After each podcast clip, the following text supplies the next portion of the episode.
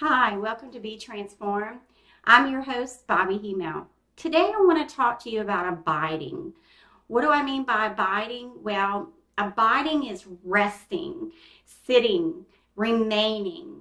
And today I want to talk to you about abiding in God's love. So I will always start off with reading the scripture. And so today we're in chapter uh, John chapter 15 verses 1 through 11. So let's start.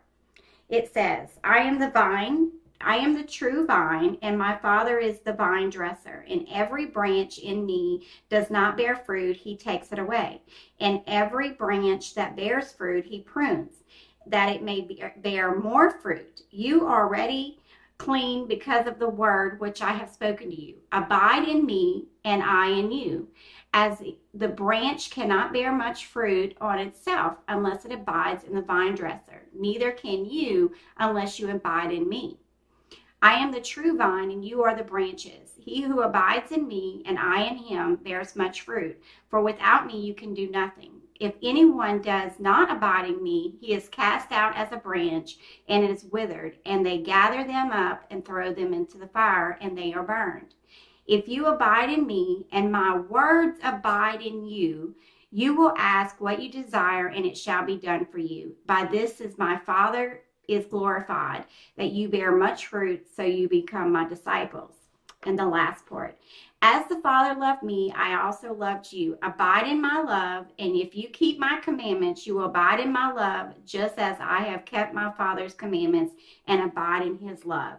These things I have spoken to you, that my joy may remain in you, and that your joy may be full. There's a little bit more that I want to read, but right now that's what I want to start off with. And so I have three points to this. Um, if you, as you've seen, he talked about abiding in uh, three ways, and it was um, abiding in Him that you bear much fruit, and then abiding in His Word, asking you will receive, and abiding in His love that your joy may be full. So God says He is the true vine dresser, and we are to abide in Him. So we are to remain, to sit, to spend time with Him, staying in His love. And by doing that, we are spending time with Him. We are learning about Him. I mean, how can you have any relationship if you're not with each other?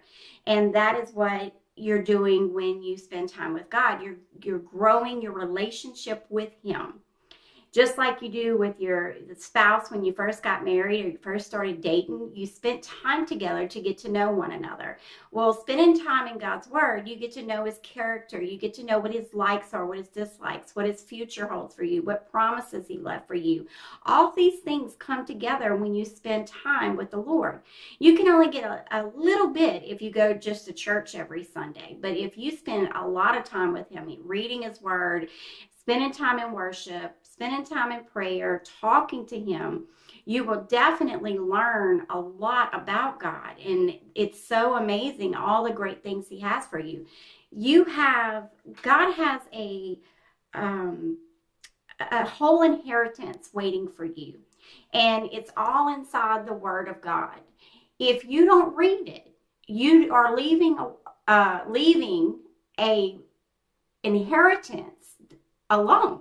If the lawyer said, go to, um, to get your inheritance, you have to read this book and I'll give you a million bucks. You're going to read that book and you're going to get your million dollars. Well, I'm telling you that in this book is your inheritance. And if you read it, the Bible says if you apply it and you read it, then it will give your joy may be full. What's better than a million dollars? Your joy being full. Money can't buy happiness. It can buy a lot of things, but that does not buy happiness.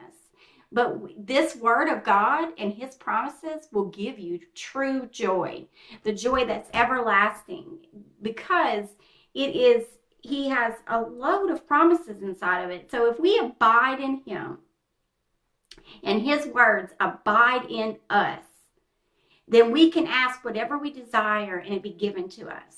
Uh, and and why you know when i say when whatever i'm not talking about a new car a new this a new that i'm talking about according to god's will we are abiding in him and in his word we know about him we know what he wants from us and when we sit in that And then we ask His will, He will give it to us. Is His will healing? Yes, it's healing. Is His word prosperity? Yes, it's prosperity. Is it that new car? I don't know. Is it debt free? I don't know. I mean, you just have to seek God individually for each individual thing. The next thing is it's to God's glory that you bear much fruit. So, what is fruit? What, what does he mean by fruit? Fruit is souls, that you bear much fruit. But how do you win souls? By the fruits of the Spirit. The fruits of the Spirit love, joy, peace, patience, and kindness, generosity, gentleness, and self control.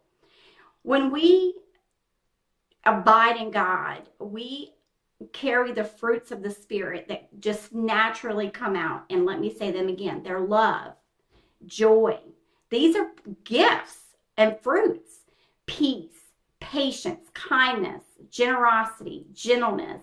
All these things are given to us, and we produce that as long as we're connected to the vine, and the vine being Jesus. But let me think about this way. You take your phone and your phone will go dead unless you charge it and you plug into it and it's got a charge okay? And that you you charge into the main power source. Well that's the kind of the similar thing with us. When we plug into the power source God, Jesus Christ. We plug into them by reading His Word, sitting down, dwelling in His presence, abiding in Him, remaining in Him. We are going to produce fruit. And that fruit is going to be souls, and that fruit is going to be love, joy, peace, patience, kindness, generosity, gentleness, and self control. These things will just fruit bloom from us. They will bloom in us because the more we get closer to the Lord, the more these things will bloom. If you have been in church and you're not blooming the fruits of the Spirit, then you're not spending enough time in the Word. You're not spending enough time with Jesus because these things will bloom from you. And you say, Well, I don't know how to do that. I don't know how to remain in Him. I don't know how to abide in Him. And well, maybe the Word of God seems too hard. Pray, ask the Lord, Lord, reveal your Word to me. And then open it up maybe in John. That's where I'm at today, is in John. And start to read it. And you'll begin to see how much His. Um, his love is for you and how much he has for you and what he wants to do for you. And the more you read, the more you understand the character of God and the gifts he's left for us. And then continue to read. And there's it's the beginning of the year. There's great Bible plans to read your Bible in a year.